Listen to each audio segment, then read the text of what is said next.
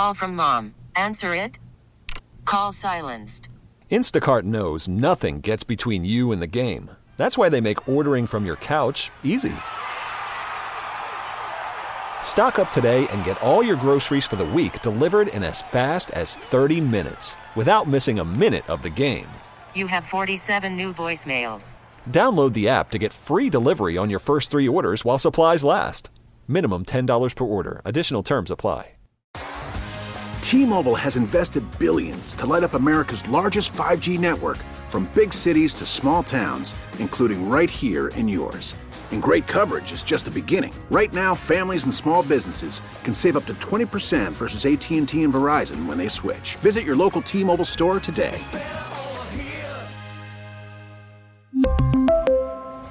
Plan savings with 3 lines of T-Mobile Essentials versus comparable available plans. Plan features and taxes and fees may vary.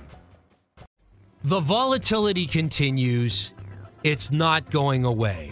We see one day the market's up 1.5%. The next day it's down 1%. Markets have been all over the place. We've seen financial markets pop off of those lows that were put in a couple weeks ago and have marched upward. We've seen the meme stocks run, crypto run.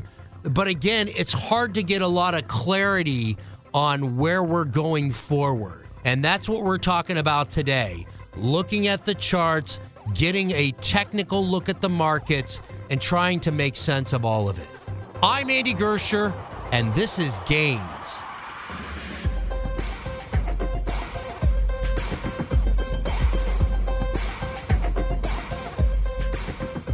To get some clarity, let's bring on Jim Welsh. We talk to him often, macro strategist and portfolio manager at Smart Portfolios out of San Diego, and of course his website, as always, macrotides.com. Jim, always great to have you on the Gaines podcast. Always fun to join you, Andy. So a lot of activity as of late. We have seen markets, financial markets come off those lows they put in at the beginning of the month, end of February, beginning of the month.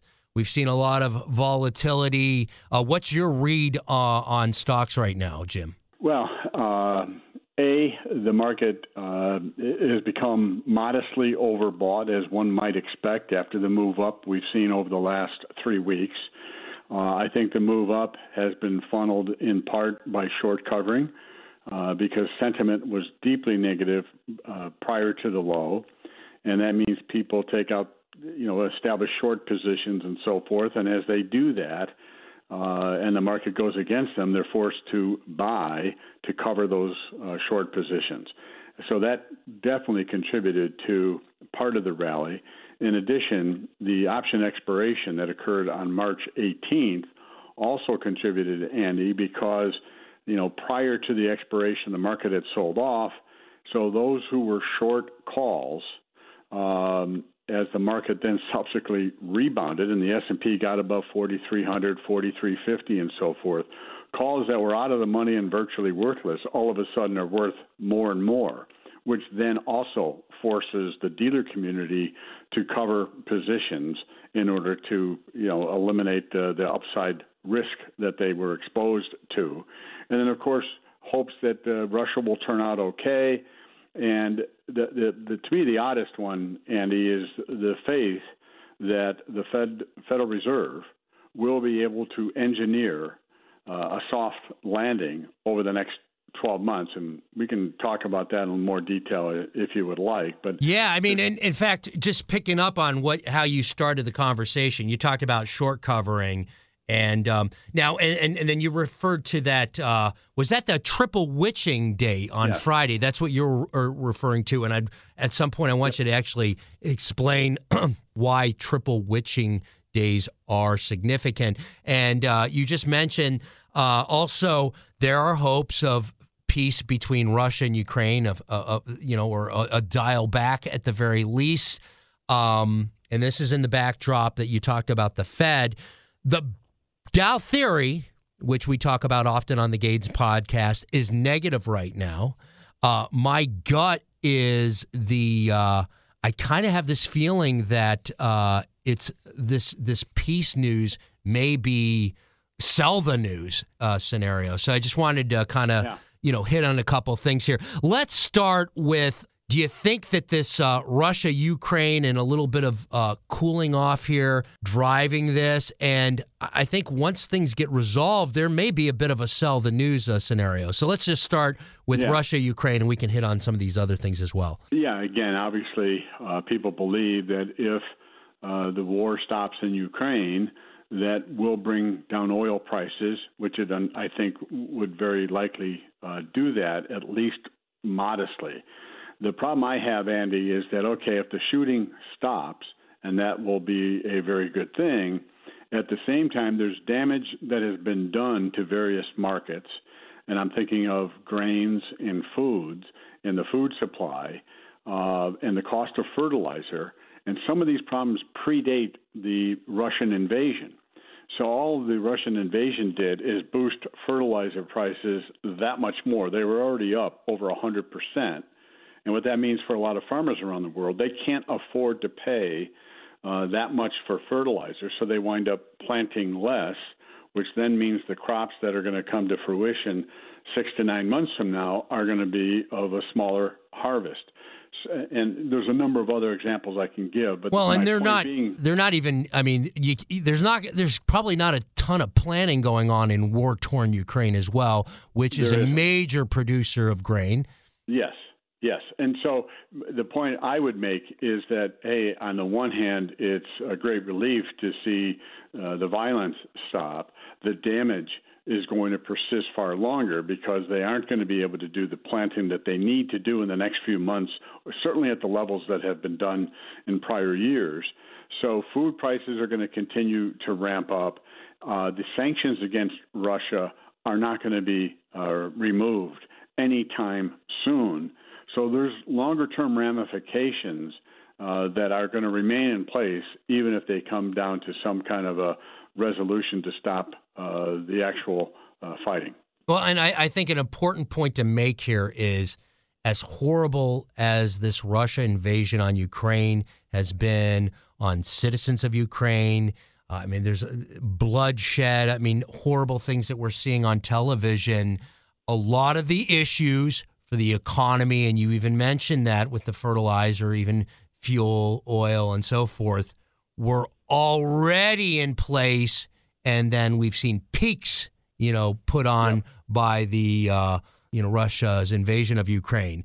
But there all along was, under the surface, issues already. The Dow theory, as I mentioned, is negative. We've mismanaged our energy, in my opinion, and others. There's not going to be any kind of quick solution to the global energy issues. So there's really, and the Fed still, I mean, we've been printing money for years and years and years here for the last couple of years. The Fed's going to get a handle on that. And I think that was the other thing that you had said earlier that, and I agree with you 100%, how they think that the Fed is going to be able to orchestrate some kind of soft landing when we still have all these other things going on in the background is a head scratcher for me. Yeah, as I'm writing the April macrotides, Andy, and I went back to 1948 to look at all the tightening cycles, and there have been 14 tightening cycles since 1948, and the Fed has engineered a soft landing 3 times. So that means 22% of the time the Fed has been successful of tightening policy and avoiding a recession. It also means 78% of the time there was a recession following a tightening cycle. And the 3 windows, or the 3 examples that Chair Powell cited a couple of weeks ago, 1965, 84, 94, I look at the levels of GDP, the inflation rate back then, the unemployment rate, and comparing them to the challenge that we face today is significantly worse, if you will, today than any of those other instances. So not only has the batting average been really pretty low, I mean, I jokingly make a comment that if your home team had a winning percentage of 22%, no one would be bragging about how common their wins are. And that's what Powell said. it's, you know, it's common for us to achieve a soft landing. Well, I don't think 22% of the time is common. And the unique challenges of this situation, I think, is just going to make that just a lot more difficult because of the volatility coming from so many different sectors, not just here in the U.S., but obviously globally. I can't speak for 1965, but 1984 and 1994, I've lived through both of them, it feels a lot different then and what was going on in the economy, in the world, and everything compared to now. Is that fair to say, without a doubt? Is. Well, what I go through is in 1982, the U.S. economy experienced the worst, deepest recession since the Great Depression. So it was a very deep recession. GDP growth contracted by 1.8%. So the rebound, and the reason that happened is the Federal Reserve had pushed the Fed funds rate up to 20%. Mortgage rates were extreme, like double digits, 12 to 14%. And so you had a lot of pent-up demand. So once the Fed did lower interest rates, it unleashed that pent-up demand. So the economy grew very strongly in 1983, and in 1984, I believe the growth rate was like 7.2%. So my point, and the unemployment rate was 7.3. Well, it's 3.8 now. So the labor market had a lot of slack back then, which made it possible for wage growth to kind of be pretty modest as opposed to what we're seeing over the last 12 months. And the labor market is extraordinarily tight. So to me, again, as I went into the detail of those three examples that Powell cited, man, this is far more challenging than any of those three instances. So, but again, the willingness of investors to believe that, okay, we can do a soft landing. This morning, another Fed governor was on CNBC.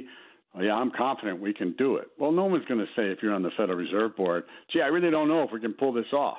It's a real long shot. Right, and in fact, people are going to hurt really bad when we make further missteps, because if you go from our track record as of late, it's not too good. No, they're not going to say that. I'm joking, but again, last year they stuck with the inflation is going to be transitory for about 6 months, from like June until almost December, when it was obvious that all the things that were making inflation so bad were not improving. And so the willingness of people to just want to believe whatever the Fed tells them, to me, is kind of remarkable, as you noted, given some of the track record that they have, in their history. So, but that's where we're at mentally. And the one thing I draw a comparison, Andy, is back in 2018, the market sold off 20% into late December 2018. And then Powell indicated that they were, not raise rates in 2019. And then in January, they began to expand their balance sheet again.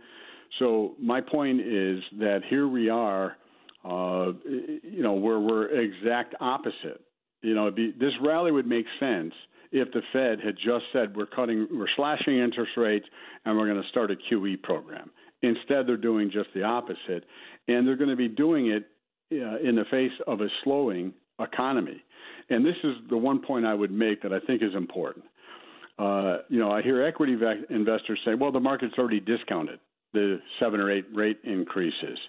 And, look at the 2-year Treasury yield. It already reflects all those increases. That all is true. What the market, I don't think, can fully appreciate is there's a difference between the 2-year jumping to 2.2% and the impact on the economy. And we're going to see housing slow materially. We're not going to see auto sales pick up because the computer chip problem is still with us. Put it in perspective, I read today, the EV Hummer, super popular. If you're getting an order now, you're not even going to take delivery of that vehicle until 2024, citing the same things you just mentioned there. So we're seeing it across the board in chips, go ahead, in housing. And so, I've noted in the last 6 months, that the consumers are sitting on a fair amount of savings. And that is acting as a cushion to this initial wave of inflation over the last 12 months, plus the desire just to get out and, kind of return to some sense of normalcy as far as getting on a plane, going somewhere, going out to dinner, catching a movie. People have been willing to pay extra.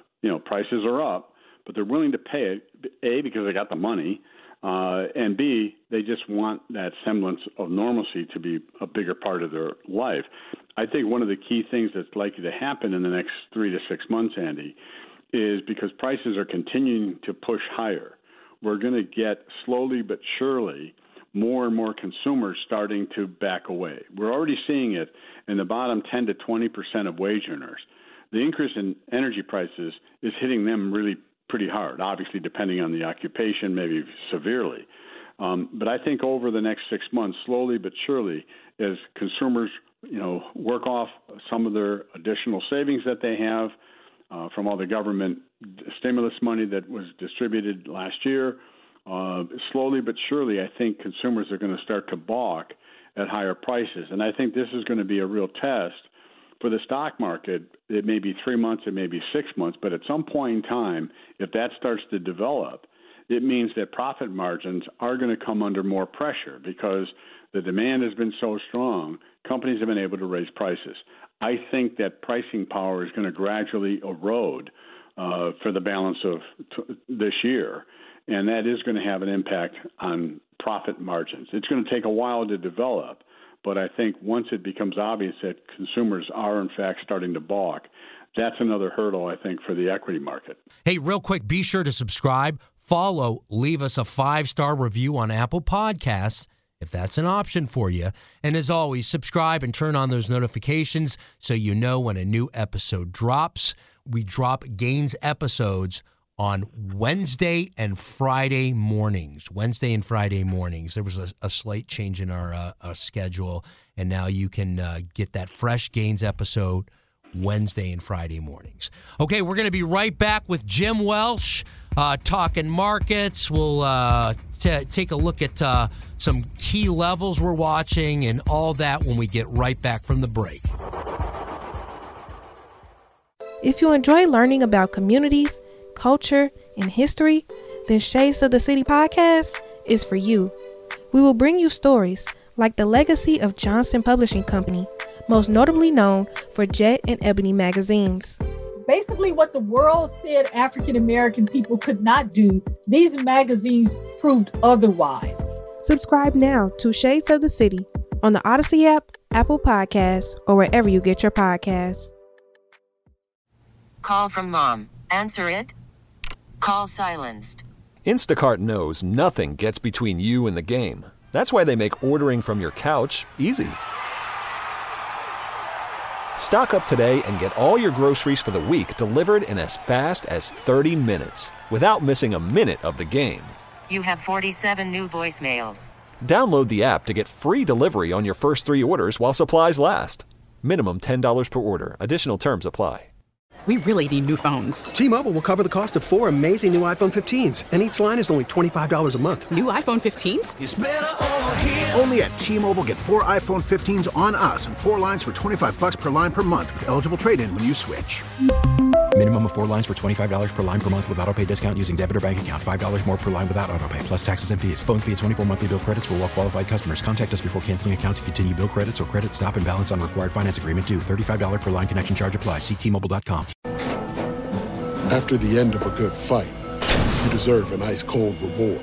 Modelo is the mark of a fighter. You've earned this rich golden lager with a crisp, refreshing taste. Because the bigger the fight, the better the reward. You put in the hours, the energy, the tough labor. You are a fighter, and Modelo is your reward. Modelo, the mark of a fighter. Drink responsibly. Beer imported by Crown Imports, Chicago, Illinois. We get it. Attention spans just aren't what they used to be. Heads in social media and eyes on Netflix. But what do people do with their ears? Well, for one, they're listening to audio. Americans spend 4.4 hours with audio every day. Oh, and you want the proof? Well, you just sat through this ad that's now approaching 30 seconds. What could you say to a potential customer in 30 seconds? let Audacy put together a media plan tailor-made for your unique marketing needs. Advertise with Audacy. Visit ads.audacy.com. Back with Jim Welsh, macro strategist and portfolio manager at Smart Portfolios in San Diego, his website, macrotides.com. And then, hey, Jim, real quick for your plugs, go ahead and get them in here. You always have some plugs and some special things for the Gaines listener.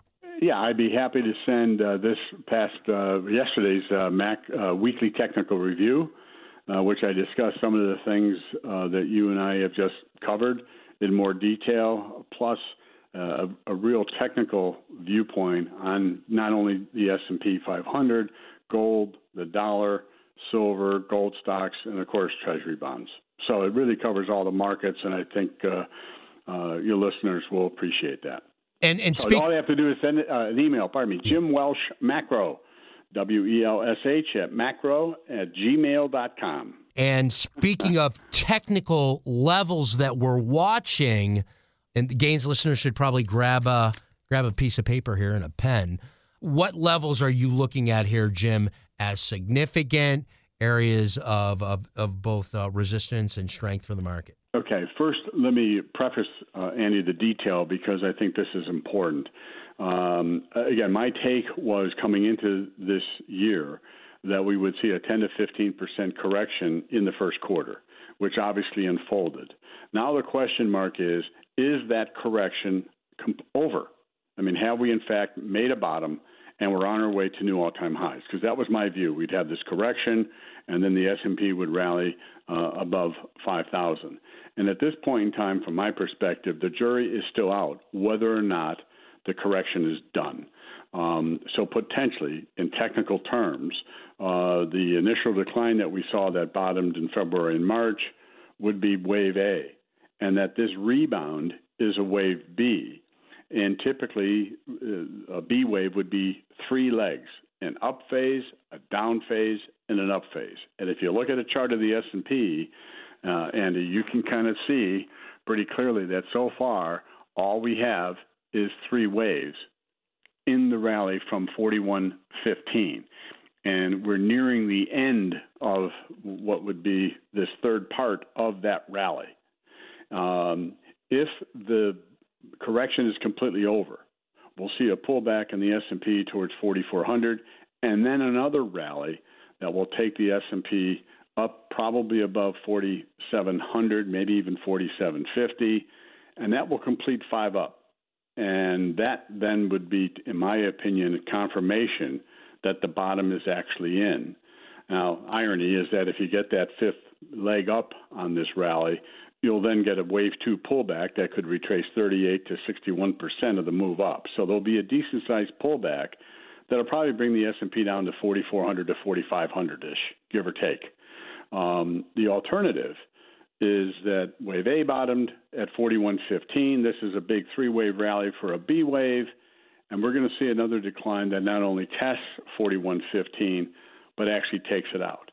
And I'm in that camp, by the way. I'm in that camp. And that's, I'm leaning that way, too, because fundamentally, as I noted earlier, in 2018, the Fed eased policy and the market rallied like crazy. In 2020, the Fed eased policy, plus we had an enormous amount of fiscal stimulus. Now we have just the opposite. We have the Fed not only going to be raising rates, they're also going to start to trim their balance sheet. And if you look at a chart of the Fed's balance sheet in 2018, while they were also raising rates, the S&P went into a trading range for most of that year and then wound up dropping 20%. So to me, these are the headwinds that support the idea that, okay, this rally will probably be done in the next week or two. And then I think the door could be open for a decline that goes back down to 41.15. So right now it really comes down to whether or not we get this dip to 4,400 or so, 4,450, and then a rally back up above whatever high is struck here in the next few days for a complete wave five from the 41.15. So to me, this is probably a good place to take to lighten some exposure. Because if we get the wave five, we're going to get a pullback below where we currently are priced, And if this is a B wave, the C wave down is going to drop the S&P down below 4115, or at least test that level. So taking some money off the table at this point in time, Andy, I think makes some sense within that framework. Going back to the Russia-Ukraine thing, you know, it seems like, especially this week, cooler heads are going to prevail here a bit. There may be a bit of a de-escalation there. How does this all play into the overall markets at this point? Well, it's a factor. In my own opinion, it's an emotional short-term factor, whereas the course that the Federal Reserve is on is a much important factor going out the next 6 to 12 months. You know, a lot of talk today about the yield curve inverting. Historically, the lead time once the 2-year goes above the 10-year is 19 months.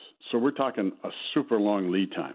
I just want to throw that in there. I did not realize that's so when that occurs, you don't even see the result of that playoff for almost short of 2 years or a year and a half. Yeah, exactly. Now, you know, obviously there's variability. It could be 14 months in one cycle and 23 months in another cycle, but the average was 19 going back to the 1950s. So it's a reliable indicator. It's just like way out in the future. I prefer looking at the leading economic indicators, the LEI, which is a composite of 10 different economic statistics. Historically, the lead time on that is 10 months, and that hasn't turned down yet, Andy. So personally, I'm leaning more on that, A, because of the timeliness, but also because it gets away from some of the machinations that I think are taking place in the Treasury market with everything that's going on. So, again, I'm not in the recession camp for 2022. I think any risk of a recession is sometime probably in the second half of 2023. And so to me, it's almost out of mind, you know, at this stage. Oh, yeah. I mean, that's just so far in advance. And what's your read on the Dow theory going bearish right now? Does that mean anything for you? It's a broader approach where you need the Dow and the transports to make new highs or make new lows. And so there's a lot of wiggle room in the middle. And I have an indicator called the major trend indicator going back to 1928, does a pretty decent job of identifying bull phases, bear phases. And last Thursday, it generated a bear market rally signal. So it signaled that, okay, we got into a bear market during that decline, and now it's given a bear market rally signal. And, you know, so that says, a rally in the bear market, right? Right. Okay. And in order to, if you will, confirm a new bull market, that has to continue to rise over the next few weeks and reach a certain threshold. And it very well may do that. So I'm open-minded to the idea, hey, the bottom is in, but I think that five-wave up pattern is really important to kind of confirm it. And it isn't there yet.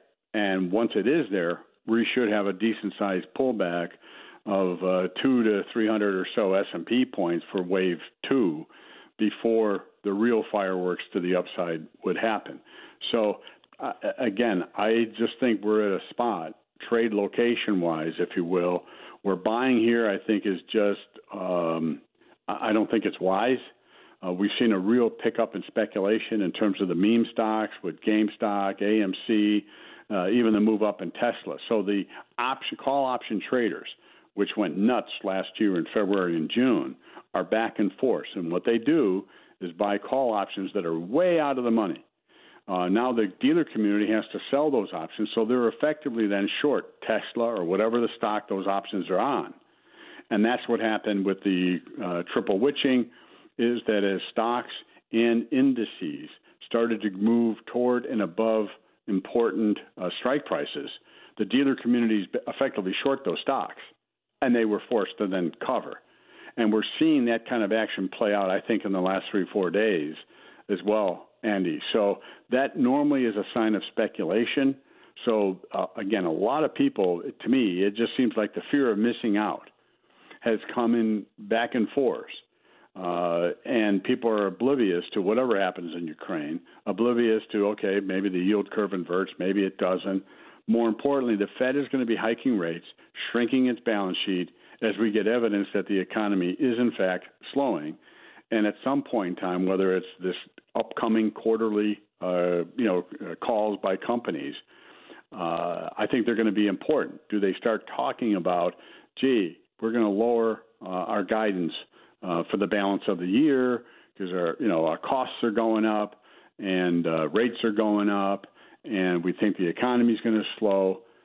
So these are all the things that I think have the potential of creating the reason for the market to have another leg down and potentially get all the way back down to 41.15.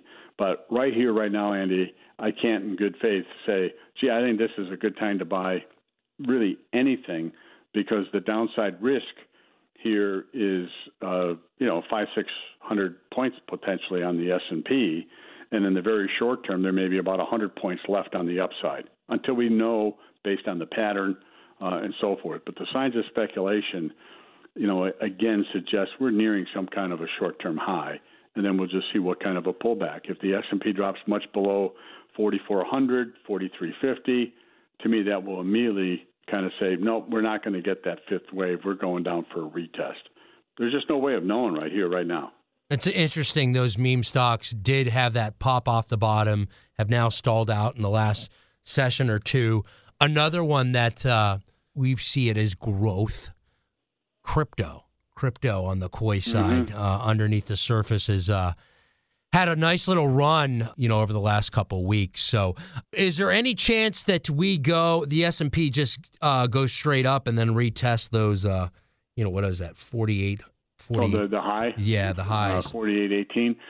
Anything is possible. When you get into kind of a speculative mode, which is to me where the market has gotten, given what we're seeing with the meme stocks, the option traders and what's happening there, and just the mentality. Yeah, you can just keep going. I mean, this morning, the area around 4,600 was, in my opinion, somewhat significant resistance because there were a couple highs during the month of February just under 4,600.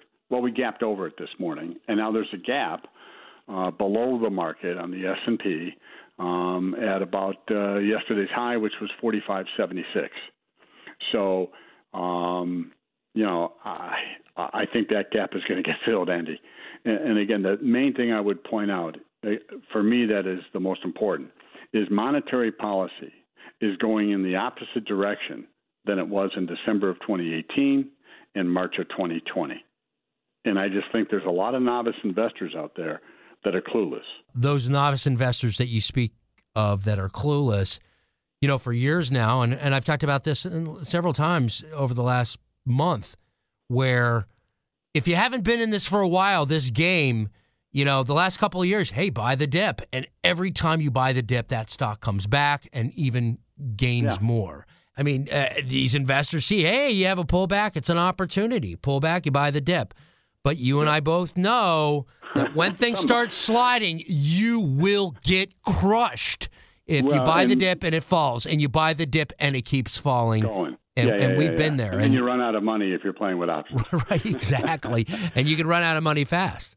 Yeah. Now, the one thing I'd like to note is that as the market was declining during February, as you know, we talk, it had a low, the S&P had a low of 42.23 on January 24th.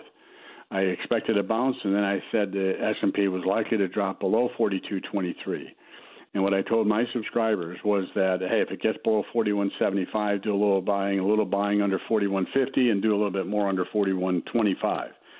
And as good fortune would have it, the S&P gapped down on February 24th and traded under 41.20. So anyone who, my subscribers basically were given a gift in the sense that the market gapped down, triggering, if you will, all three of those incremental buying levels on the opening of the 24th of February. So sometimes it doesn't hurt to be a little lucky, too.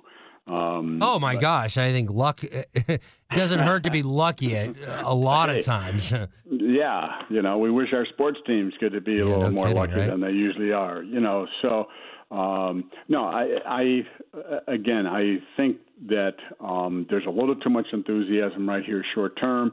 Yes, we can follow through, but I again, I think the market is going to have to contend with the other shoe, meaning, and I'm glad we talk about this. Okay, when Powell gave his presentation to the National Association of Business Economics a week or so ago, he acknowledged that the Fed doesn't have any control over some of the problems, things like computer chips, labor market.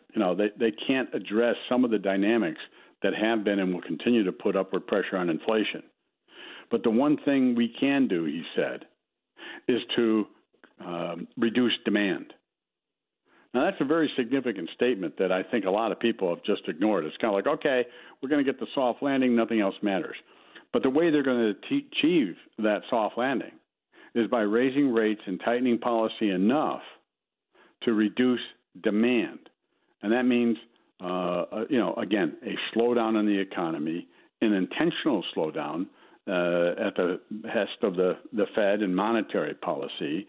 And I think that's when those headlines start to show just how much things are slowing, that is likely to be a hurdle because inflation is so high, Andy. You can't say, the economy's slowing, the Fed's going to stop raising rates. Unfortunately, we're not there. Now, if the Fed, and as you know, back in January, I was talking about the Fed front-loading the rate increases. They should raise rates in March, May, and June. Now, back then we were talking 25 basis point increases because, that was like somewhat ahead of the curve. Because coming in this year, most people were talking 3 increases, and I'm like, hey, I think it's going to happen March, May, and June. So they may be more aggressive in one of those meetings or two, actually increase it by 50 basis points. But again, unless they get real evidence that the economy is slowing so much as to raise some real concerns about a recession, I don't think we're going to get the relief on the inflation side that I thought was likely to happen in the second quarter. It's not going to happen as much because gas prices have, obviously gone up even more. The food prices are going to continue to creep higher. So the headline number for the CPI, when it comes out, I think, on April 12th for March, it's going to be north of 8%. And there will be some relief in the second quarter because the year-over-year calculations, we take off what happened in May of 2021, June of 2021, and there were some big numbers back then. So there will be some relief. It's just not going to be enough to, I think, get the Fed to think, we don't have to do any more. So, again, when Powell said, what we do need to do is reduce demand.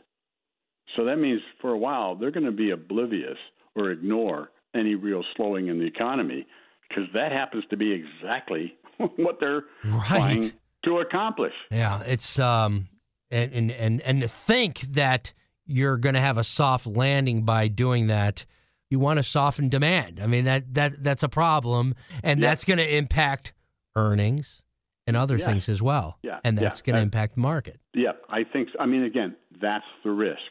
So that's why I don't think we can flash an all clear until, again, there's 5 up in the S&P, then we see a pullback, and that will be the time, I think, to add. I was fortunate that, the market gapped down on February 24th and triggered all that basically at the low. That ain't going to happen again, I'm sure, for a while, Andy. Again, this is just not a good time, I think, for anybody to commit money. In fact, I'd be inclined to say if some of the stuff that you've been, holding on to that got pounded really hard has rebounded, you might consider taking some chips off the table just because I think there's another pullback coming, even though ultimately I think the S&P is going above 5,000. I think there's a new all-time high coming. It's just like, how do we navigate some of the squiggles over the next 2 or 3 months? What vehicles are you using right now to play the market in any way? Are you shorting? Are you using indexes? Yet. Are you just sitting tight? What's the play? In terms of the S&P, I'm flat. I mean, to me, in my opinion, most of the rally's over, and it's too early yet to go short, because I want to see some more deterioration on the momentum and so forth in the S&P. A week or two ago, I recommended some EEM exposure via South Korea and Malaysia. For our Gaines listeners, yes. Okay, so when he says EEM exposure, he's talking about the iShares MCI Emerging Market ETF. That's EEM, right? You said let me clarify it, Andy. I'm talking about like the umbrella of the emerging markets, and specifically with, you know, in terms of getting exposure in emerging markets, specifically then drilling down into South Korea. Okay, what vehicles do you use? Okay, go ahead. EWY. Okay. Is South Korea, and Malaysia is EWM. Now, are you still also finding EEM, the broader emerging markets, attractive here as well, or are you only comfortable with the boil down to said those right EWY or EWM? Yeah, I'm only comfortable because, again, if there's going to be another leg down to 4,100 or lower, all these sectors are going to get hit. The reason I chose the two, South Korea and Malaysia, is they've started to hold up better especially Malaysia, towards the end of the correction. Malaysia actually was creeping higher. And South Korea is way oversold in terms of relative performance to the S&P. There's an important support area around 68 or so on EWY, going back a number of years. So, I'm comfortable like holding that kind of exposure because if we do go down and hit new lows, that stuff I think is very likely to hold up better than the actual emerging market ETF that you were referencing, EEM, in that kind of environment. So until I'm convinced that the bottom is in, and, again, my hesitation is more driven by the fundamental aspects than, the five-wave up stuff is important for me technically. But, in terms of all the rest of the stuff, the main conviction comes from just looking at the fundamental side of the equation and where monetary policy is going, economy slowing, all that kind of stuff. To me, those pose potentially pretty big hurdles because, again, the Fed's not going to change the direction of monetary policy just because the economy slows. Now, in prior cycles, that was the case. We got like in 2018, economy started to show signs of slowing down. The Fed stopped raising rates and reversed. That's just not going to happen in the next 3 to 6 months. Another area of the market that it's kind of been a bit disappointment considering everything that's gone on is gold really has not delivered. We've talked about gold in the past. Why? First of all, why hasn't it delivered? You would think conditions like this, anybody who's familiar with, the things that move gold, conditions like this, I think a lot of people would have thought that gold would be $2,500 an ounce. Yeah, We always talk about GLD as our a vehicle for gold. But what's your thoughts on GLD and gold? Well, I think as long as gold holds above 1880, and in the weekly technical review from yesterday, I said, I think there's a chance that gold is going to drop below 1900.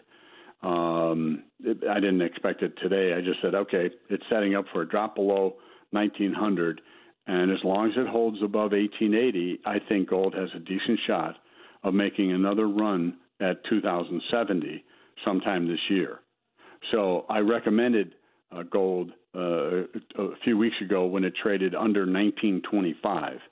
And in anticipation, so basically what I told people, hey, when gold spikes up, you don't want to buy it. Instead, wait for a pullback. Gold spiked up to 2067 and then pulled back to, I think, 1902 initially, then bounced again, and then came down this morning to 1890-something before strengthening again. So I just wanted to buy it on the pullback in anticipation that gold has, the chance to go up and make new highs. One different thing here, and to answer your initial point and question, Andy, is why didn't gold do better? Well, in June of last year, I was looking for the dollar index to make an important trading low just above 89. It did, and I thought it would rally to 99 to 100, and it has. And I think that was a major headwind for gold. It just didn't get traction, in part because I think people were like, the Fed will change policy at some point in time. That's good for the dollar. Maybe not so good. Again, also the theme last year was, don't worry about inflation. It's going to be transitory. why do I need gold if inflation is going to be a passing fancy? You know, I think those are the – and then crypto had a great – you know, some great moves last year. So some of the capital that may have historically gone toward gold, I think, you know, there's a younger generation that could care less about gold, but they care a great deal about crypto. Yeah, I agree with you there. I believe the silver/gold trade, some of those folks that are in crypto would have been in that space, say, 20, 25 years ago. Even 10 years ago. Yeah, Andy. Even 10 years ago. Before crypto, you know, crypto's been around maybe 10 years or a little longer. Yeah. So I think, you know, again, it holds 1880. I think there's a move up. What I am looking at is treasury bonds, because I'm a contrarian. In other words, when everyone's negative or positive, I'm going to lean the opposite direction. And that's like short term. Everyone seems to be pretty optimistic about the market right here. Okay, it's time for a short-term high. On bonds, everyone hates bonds. And I get why, but you know, treasury yields I think are nearing a trading low. You know, this is kind of like in the vein of a scalp trade, where I think TLT over the next few months has the potential to rally to 138 to 140. Today it closed just under 131, so we're not talking about a huge move. But it does, you know, yield, I think, 2.5%. So you get a little carrying charge in your favor. But I just think that things have gotten so overdone in the bond market that we're likely to see treasury yields come down for a period. And again, if this is a B wave in the stock market and it's ultimately going back down to retest 41.15, that would be something I think that would be supportive of the treasury bond market. So, you know, that's contrarian play, but I think it's time to look at buying. As you know, months ago, I thought, okay, it's a great time to short the bonds. And bond yields have obviously risen a lot. What led me to say it's time to short the bonds was, you know, people were really complacent last year about inflation. Oh, it's just going to be transitory. I don't think so. And now I think it's just time to switch to the other side. It's gotten overdone. I think yields have the potential of coming down, and you know, time will tell. But that's the one trade that I would say that I'm comfortable with. And then a longer term trade, and you and I've talked about this, is uranium. I think slowly but surely the world is coming around to seeing that there is a place and need for nuclear power, that green energy is just not sufficient and reliable enough to replace fossil fuels completely. We've got this transition that's going to take a while, and if you want the cleanest energy out there, it's nuclear. And, you know, I read an article not too long ago. People, you know, the green mentality has reached, you know, I think absurd levels. So like in Germany, they've reduced their number of nuclear power plants from 17 in 2011 to only 3 now, and they're still planning on closing those 3, which is, to me, mind-boggling, but because they got so freaked out about Fukushima. But in the meantime, Andy, they're going to continue to get 27% of their energy from coal.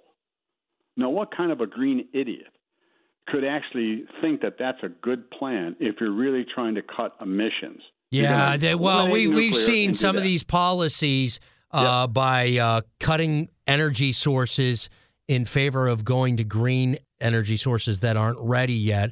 They've actually been dirtier because they've been forced to burn coal and dirtier crude oil. That Global X Uranium ETF that you're speaking to, we've talked about it many times on the Gaines episode. That ticker for the Gaines listener, by the way, is URA, Global X Uranium ETF. That's a great point that you've made on uranium and energy. And this thing's actually hasn't done too bad since we first started mentioning it close to the beginning of the year, so that was a nice little trade. It's held up. I mean, I believe that it will make a move up towards 31 sometime this year. And I like the way it's been trading in the last month or so. For a while there, it would react to oil. oh, gee, if oil prices are going up, that's going to imply that people are going to want to move toward nuclear power and uranium, and it would rally. And then over the last week or two, Andy, anytime oil was weak, uranium was weak. And yeah, I noticed that, by the way. I did notice that, and I saw that rally with oil, and then it now trading kind of lockstep with oil. Yeah, and so today CNBC had a fellow on, and I can't remember his name, but he was the energy secretary under President Obama for, I think, from 2012 or 13, and then he was around for the first year of Trump's, and then I'm sure he got replaced because he wanted somebody on his team to be that, but he was on CNBC and extolling the virtues of nuclear power and how important it is that we use that as the bridge to get us to where we want to get to in terms of utilizing green energy sources, but in the meantime, creating energy that is a bridge and that can supply the cleanest energy going. I read something not long ago where if you compare a solar panel farm, for it to generate an equivalent amount of energy that a nuclear power plant would, it would take 400 times the land mass. You could say the same thing about wind farms, too. Yes. They're just not – I mean, they take an enormous amount of space. Yeah, It's fine. They're out in the boonies somewhere, but then they have to have transmission lines to go to bring them to where the energy is truly needed. And they have to be maintained. There's a lot, actually. There's a lot to them. It's not just turnkey and that's it, and you forget about it, and you have unlimited energy forever. So I'm just hoping that with everything that's going on here, Andy, there will be a reassessment of nuclear, because since Fukushima in 2011, nuclear power has just been in the doghouse, and the technology exists today. I mean, Three Mile Island, that plant was built in started building, I think, in 1966. Well, yeah, I mean, Three Mile Island was like in the 70s. I mean, first of all, by the time the plant was completed. Yeah, no, I mean, when they actually had the 3 Mile incident, that was 70s, I think, late 70s. If you're ever in that area, you can still visit. Yeah. Well, I remember going to the movies in China Syndrome, and 3 weeks later, 3 Mile Island happened, and it was like, wow, if you wanted a promo for a movie, you couldn't have gotten a better one. I think the point is the technology, safety technology, and everything that goes into producing nuclear power has changed significantly since then. I think they're more on point with a lot of the even safety concerns now versus even, say, 10, 15, 20 years ago. Hey, Jim, as we're wrapping up today's Gaines podcast, your takeaway from our conversation, your thoughts on things going forward. Well, just in summary, the Federal Reserve has basically set a course to diminish demand. That's the one thing variable that they think they have control over. And as they do that, that means higher rates, tighter monetary policy, and slower economic growth. And I think that, to me, is the one message from Powell that I haven't heard anybody else talk about, And it's maybe, I think, the most important part of what he said. There's a lot of things outside our control. We hope those things improve. The one thing we can do is reduce demand. So that normally is not good for equity investors. And then secondly, the idea of a soft landing in the current environment is just going to be really challenging. Now, the reality, though, is we won't know whether the Fed is going to be successful for probably 9 to 12 months from now. So, it's just like, okay, that's a back burner issue. But I think, as I said, the next few weeks are going to be important from a chart analysis on the S&P, whether or not the bottom is in fact in. And so hopefully, we can talk in a few weeks and we'll see what the S&P has done. And then we may have a whole different game plan for listeners. All right. Well, hey, great conversation today, Jim. That's Jim Welsh, macro strategist and portfolio manager, Smart Portfolios, out of San Diego, California. As always, the website, macrotides.com. Give us your final plugs, Jim. Jim Welsh, macro at Gmail, and I'll be happy to send you this last week's weekly technical review. All right. Sounds good. Appreciate it. We'll talk to you again soon. You got it. Thanks, Andy. All right. That wraps up the Gaines podcast. As always, hey, be sure to subscribe, follow, leave us a 5-star review on Apple Podcasts if that's an option for you. And as always, subscribe and turn on those notifications so you know when a new Gaines episode drops. Our Gaines episodes now drop on Wednesday and Friday morning. So be sure to check us out there. And I will see you on Friday morning. A News Radio WBBM podcast powered by Odyssey. T-Mobile has invested billions to light up America's largest 5G network, from big cities to small towns, including right here in yours. And great coverage is just the beginning. Right now, families and small businesses can save up to 20% versus AT&T and Verizon when they switch. Visit your local T-Mobile store today.